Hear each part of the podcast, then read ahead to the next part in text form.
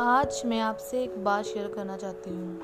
वो जो बात है, वो ये है कि हार्डवर्क करने के बाद अगर हमें उस हार्डवर्क का कोई रिज़ल्ट ना मिले तो कैसा फील होता है? माना कि हमने बहुत सारी मेहनत की है, लेकिन कुछ ऐसा होता है कि उस मेहनत का जो फल है, वो हमें नहीं मिलता। उतना नहीं मिलता जितनी हमने मेहनत की है।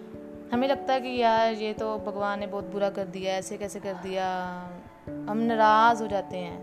पर हम ये नहीं सोचते कि गलती कहाँ की है हमने। मेहनत तो की है, लेकिन उस मेहनत के पीछे कुछ ना कुछ तो कमी रह गई होगी, तभी तो वो हमें नई चीज़ मिली।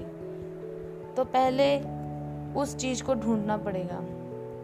जैसे कि मैं अपनी एग्ज़ाम्पल लेती हूँ कि मैंने एल्स की है, पर मेरे अच्छे बैंड नहीं आए। मैंने तो कहा, मैंने मेहनत वो की है, मैंने दिन रात एक किया है। पर मैंने क्या किया? जो मिस्टेक कर रही थी, उसको मैं बार बार रिपीट कर रही थी। तो मैंने उस पर वर्क नहीं किया। तो मैं कैसे कह सकती हूँ कि मैंने पूरी मेहनत की है?